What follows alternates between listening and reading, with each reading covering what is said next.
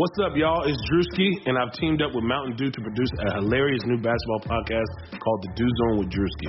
Learn the backstories of your favorite ballers and celebrities like Jamal Murray. Did you have like a favorite team? Was it the Raptors at the time or no? Was the Raptors even started around that time? Come on, bro. I ain't that old, fam. You're talking like I'm 50. Taylor Rooks, A'ja Wilson, and many more. You won't want to miss this. Listen to The Dew Zone with Drewski on Apple Podcasts, Spotify, and wherever you listen to podcasts.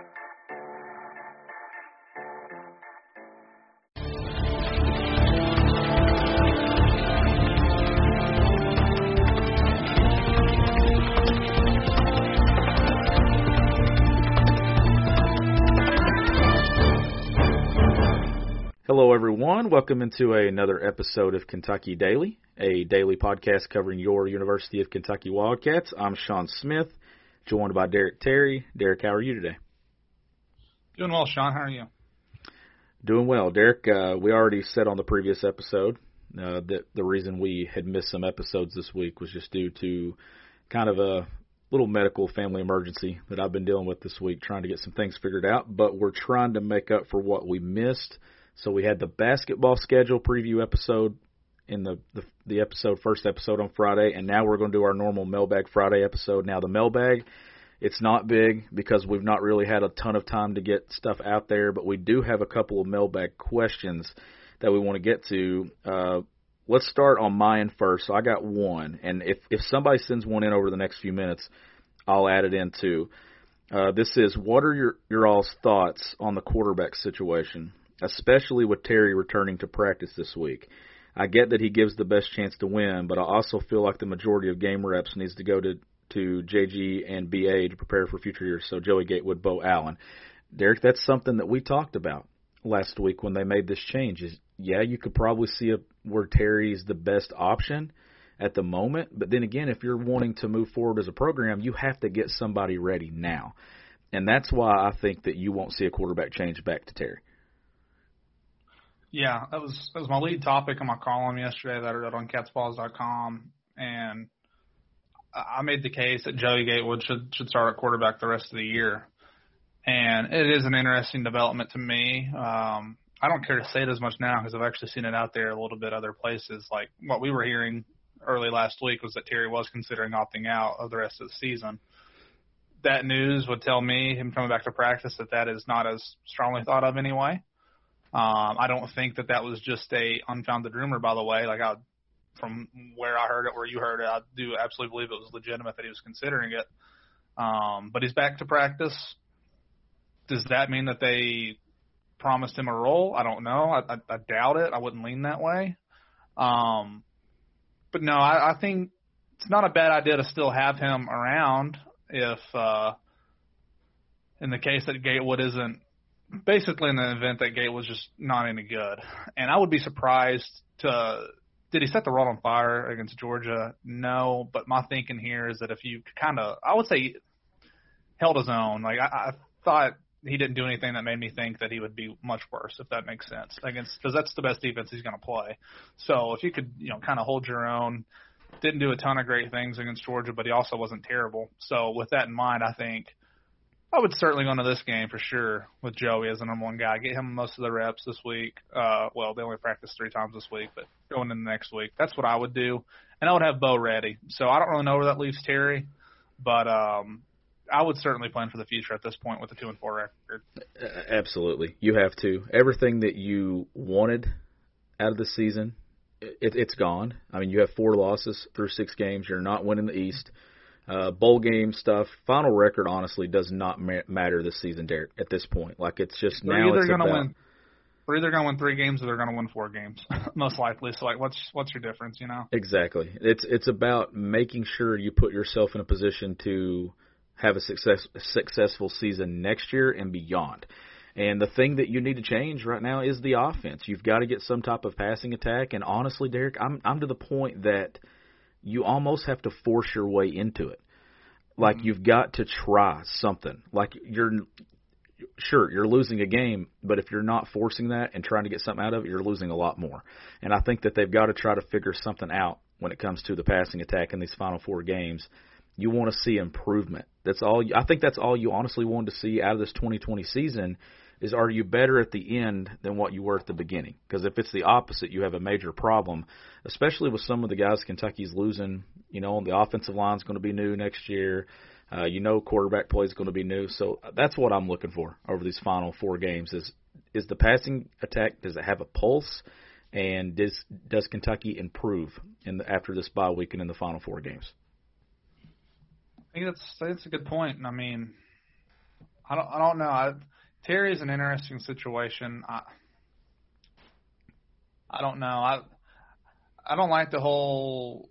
You know, I don't like the idea of pushing someone like him out. I I hope he sticks around and because I do think history will remember him fondly. I really do. I mean, he had his part of some big wins.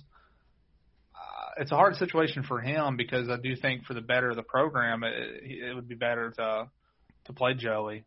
I would give Joey the rest of the season for the most part, just to see if there's enough there to go into the spring confident. If not, everything I've heard, I'm sure on your end you've heard a lot of the same things. Like there's pretty strong feelings about Beau Allen maybe being the guy next year. Uh, and before I got into this next mailbag question, too, Sean, uh, that came in from my end, I wanted to mention Christian Lewis because I had noticed earlier in, uh, I guess it was this week. I mean, this has been a long week. uh, I think it was earlier this week.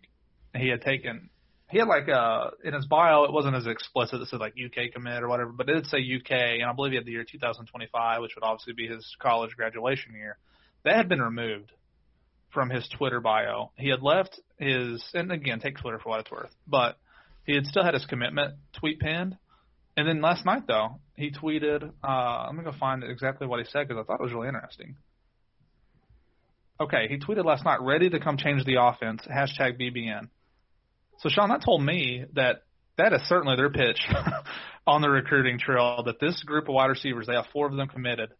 You guys come in here, we're going to start throwing the ball around. The way I read it was that they don't think they have the personnel right now. Maybe I'm reading way too much into Yeah. it, but no, you're not. obviously, obviously, UK is very aware of how they're doing things. I'm sorry about that. My cat's knocking stuff off. Um, but they're they're obviously aware that that, that it's out there negatively getting recruited against with this offense, and they know they have to change it. And I think it's big to this point that Christian Lewis still seems to be all in on it. Yeah, it, it it's huge. I mean, signing day is a month away, and we've talked about this. If Kentucky can hold on to these receivers in this class and the majority of this class, it, it, it's a it's a very good thing to come out of 2020, uh, and I like that. You know, I, I know Mark Stoops and the staff that are going out there because, like you said, I mean, they're definitely some of these guys are being pushed to flip. Just when you turn on the tape and watch Kentucky football right now, it's hard to watch it as a wide receiver, but you know that they're selling Beau Allen and this passing attack and stuff is the future. They've done it in the past and everything, and I just think that that's the biggest thing. And that's the, honestly, it's more important than the results on the field as far as victories to keep those guys in the class. We were talking on the last episode about if this has felt like a long year or a short year. Well, think of it this way, Sean. I think signing day is like six weeks away, which is it's really hard to believe that it's that close because in a year like this, recruiting has been so much quieter Yeah. than in other years. Like we we had, uh, you know, Jager committed right around the time we started this podcast, maybe give or take a week or so. That was still one of our best episodes, but besides that, there have been no other. They've had a few more commitments, but no like big time. Nothing that's moved it's the been a little needle at all. Yeah, No, it's it's been at really quiet. And then we've not had the, you know, the visitor list for home games like that we would typically dive into, and who was there watching and who was on the field pregame. We've not been able to do that because there haven't there hasn't been that. Uh, one one thing off topic, we have not talked about this yet, and I meant that we should have got to. I think last Saturday, Chris Oats was in attendance for the Yeah. game versus Georgia. I can't believe that we forgot to mention that. That was really cool to see. And on Sunday, it was really cool to see his teammates, you know, taking photos with him. You, you Chris had a smile on his face. The you could tell that those guys were happy to see Chris. It was a really cool moment when they showed him on the video board. So kind of off topic here, but kind of needed to get to it. It was it was really cool to see Oats and his family in attendance on that recruiting deck down there Saturday. Absolutely. I know. I mean, a lot to to everybody. I mean, yeah, like you said, there were a lot of pictures on social media. Um, I'm sure it hurts Chris for sure that he's not out there, but to be back around it, I- I'm guessing he hasn't seen a lot of his teammates since No. the summer. That might have been the first time he's seen some of those guys. So I know it was probably a good day, despite the loss. But I mean, in the grand scheme of things, you know, what's that? what's that matter? I'm sure to see those guys, uh, to see Chris after the game really meant a lot to them. So the question I have is uh, another football topic. It's what does Eddie Gran need to do to keep his job? Are there certain offensive marks we should reach, and if not, should we move on from him? Ooh, that's a that's a really good mailbag question. Uh, to keep his job, Derek, I think you have to see some type of improvement, unless you chalk this up to personnel. And and that's the decision that I think that Stoops has to make because then if you chalk it up to personnel, you also have to chalk it up that Eddie's kind of responsible for this because that's who they recruited. But I think it goes back to what I said. You want to see improvement in these final four games. You want to see something that resembles a passing attack. You want to see a creative mind. We know that Eddie has got creative in the past. He did it last year with Lynn Bowden. But you've got to have some type of creativity, something to build on for next year. Uh, with it being a weird year, I do find it hard. I, I don't know how many coordinators are going to get you know booted, but then again, Mark Stoops is going to have to look at the end of the season and see if there's something out there that's better that they want to do, or if they trust what Eddie's doing. Derek, I, I think improvement's the big thing that you want to see in these final four games, and they will have tests to show whether or not that they have improved. Yeah, I agree with a lot of what you said. I uh I don't think he's going to get fired regardless. Um, my, he decided to leave on his own. I have no idea. Uh, I've never really been in the business of saying coaches should shouldn't be fired or things like that. What I wrote yesterday and what I believe is everything has to be evaluated after the season. Mark Stoops has to look very clearly about what it is he wants to do because the game's changing. Uh, how you could win games four years ago, you might not be able to win the same way now in terms of offense. Obviously, like no one over there is dumb. Like everybody knows that they cannot advance in the league the way they're playing right now. In terms of not being efficient enough, I'm not saying you have to leave your run identity, because I think that's probably here to stay. But you can't be in a spot where you're where, where Navy, an option team, is averaging more passing yards than Kentucky. That, that's just awful. And I, I don't know. I would still expect Eddie to be back, but this is a point I want to make, and some of it is is incredibly unfortunate, and another, th- I mean, we we can pretty much expect at this point they're going to have a new offensive line coach next season. Um, John, you know, he's having a really hard time with his cancer. Uh, he's not been able to coach the last two games. We hope that he gets better. I would say, you know, regardless, this will probably be his last year at Kentucky. Um, Will they look at some other spots on the offensive staff? They've had a ton of shakeups at the wide receiver coach. I think you would hope that you could keep some stability there, but UK is not necessarily unique in the aspect that like I'd actually argue the other point. UK is kind of unique in the sense that you've had Darin Hinshaw, a position coach here for five years. Stephen Clinkscale, a position coach here for five years. That's pretty rare. Those yeah. position coach guys bounce around a lot, trying to move up to the ranks.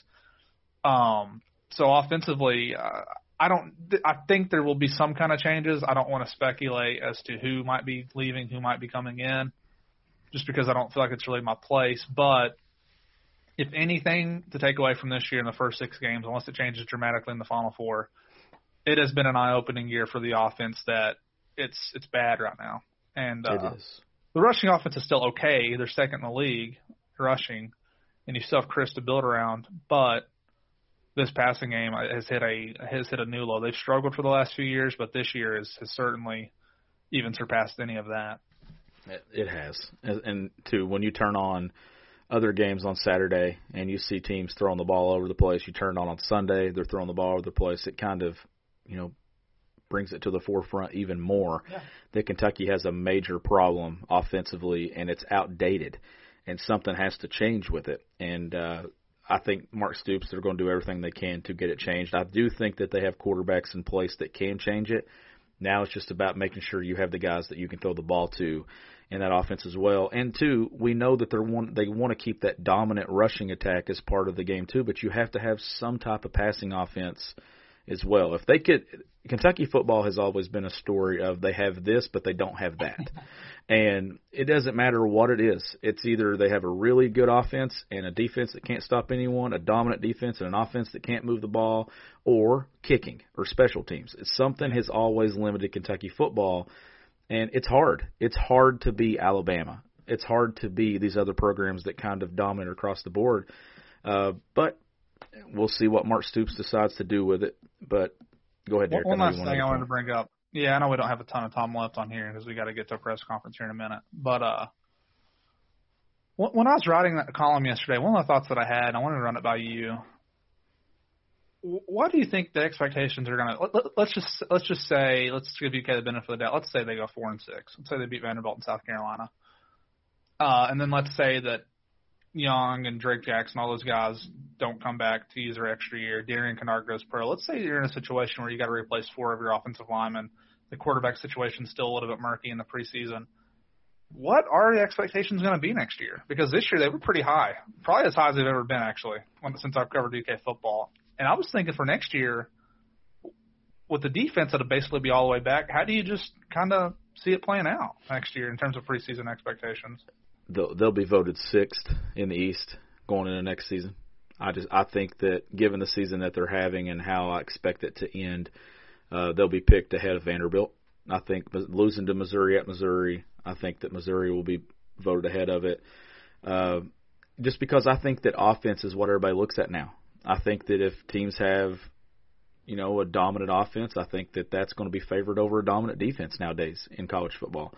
Uh, but Kentucky should have a dominant defense next year, Derek. And like you said, the guys are there in place, but they're going to have to replace a lot. There's going to be new faces uh, on that offensive line next year. There's going to be a change at quarterback for sure, and I just don't know. And we have so many question marks at wide receiver right now with this team, and and things that we just really we don't know. But I would think that outside of local media and UK media, I think the national perception will be Kentucky will be a six and six team next year going into the season. Yeah, that's what I'd say too. Uh, I don't know where I would put them. Uh,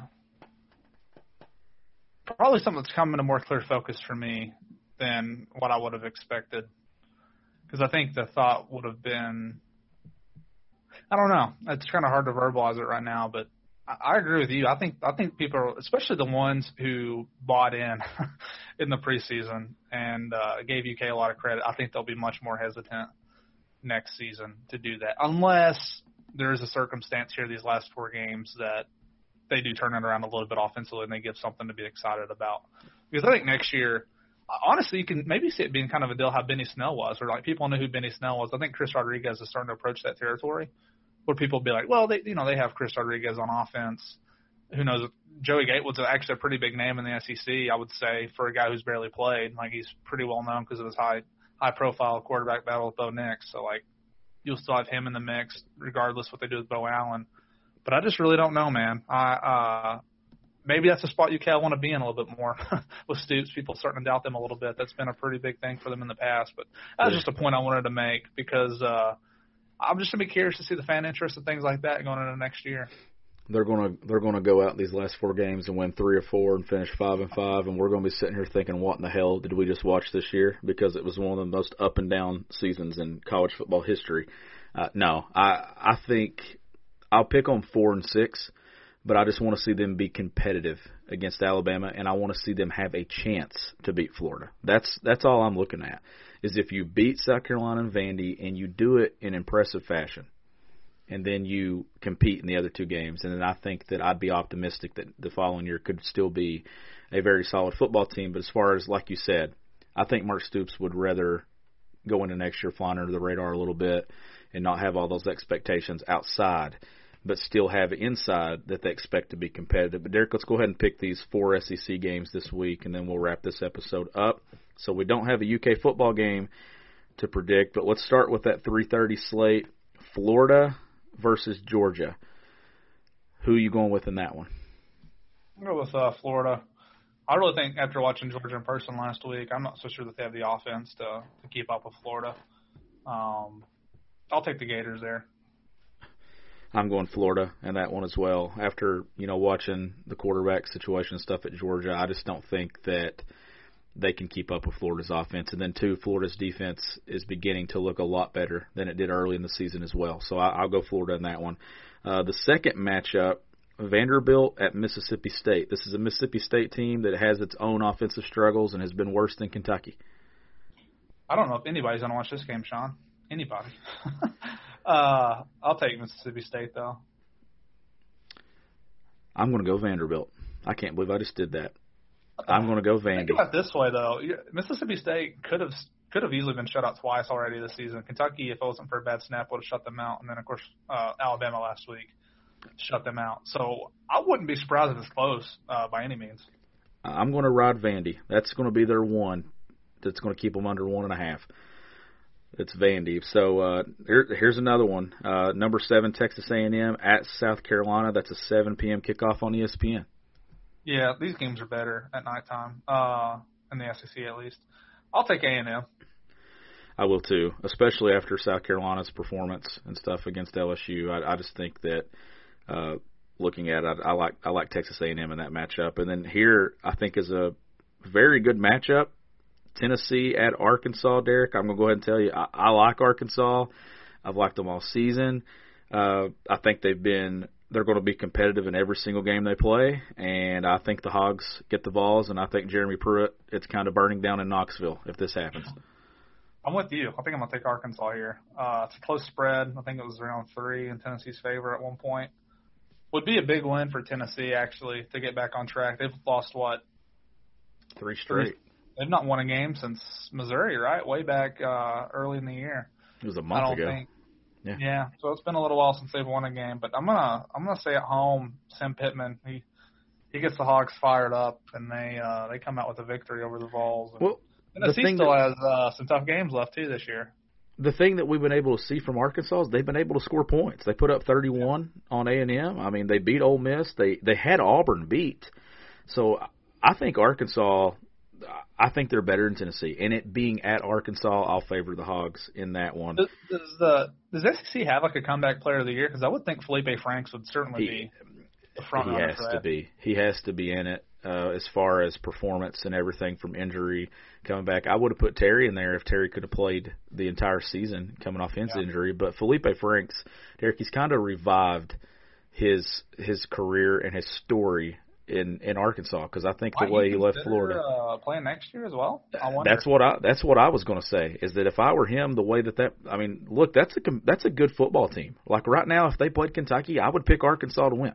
That's how much better I think Arkansas is playing. But uh, only four SEC games this week. Those are the four. Uh, had weird weeks like that this season because where there's so many teams uh, where there's you know not a lot of out of conference games and stuff like that, and then teams on bye weeks.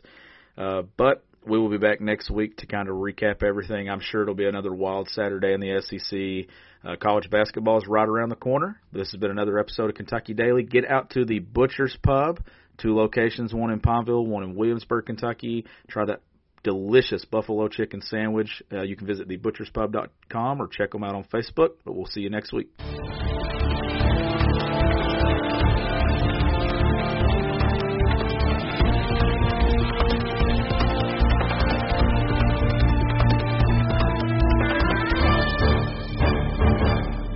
Sugar Ray Leonard, Roberto Duran, Marvelous Marvin Hagler, and Thomas Hearns.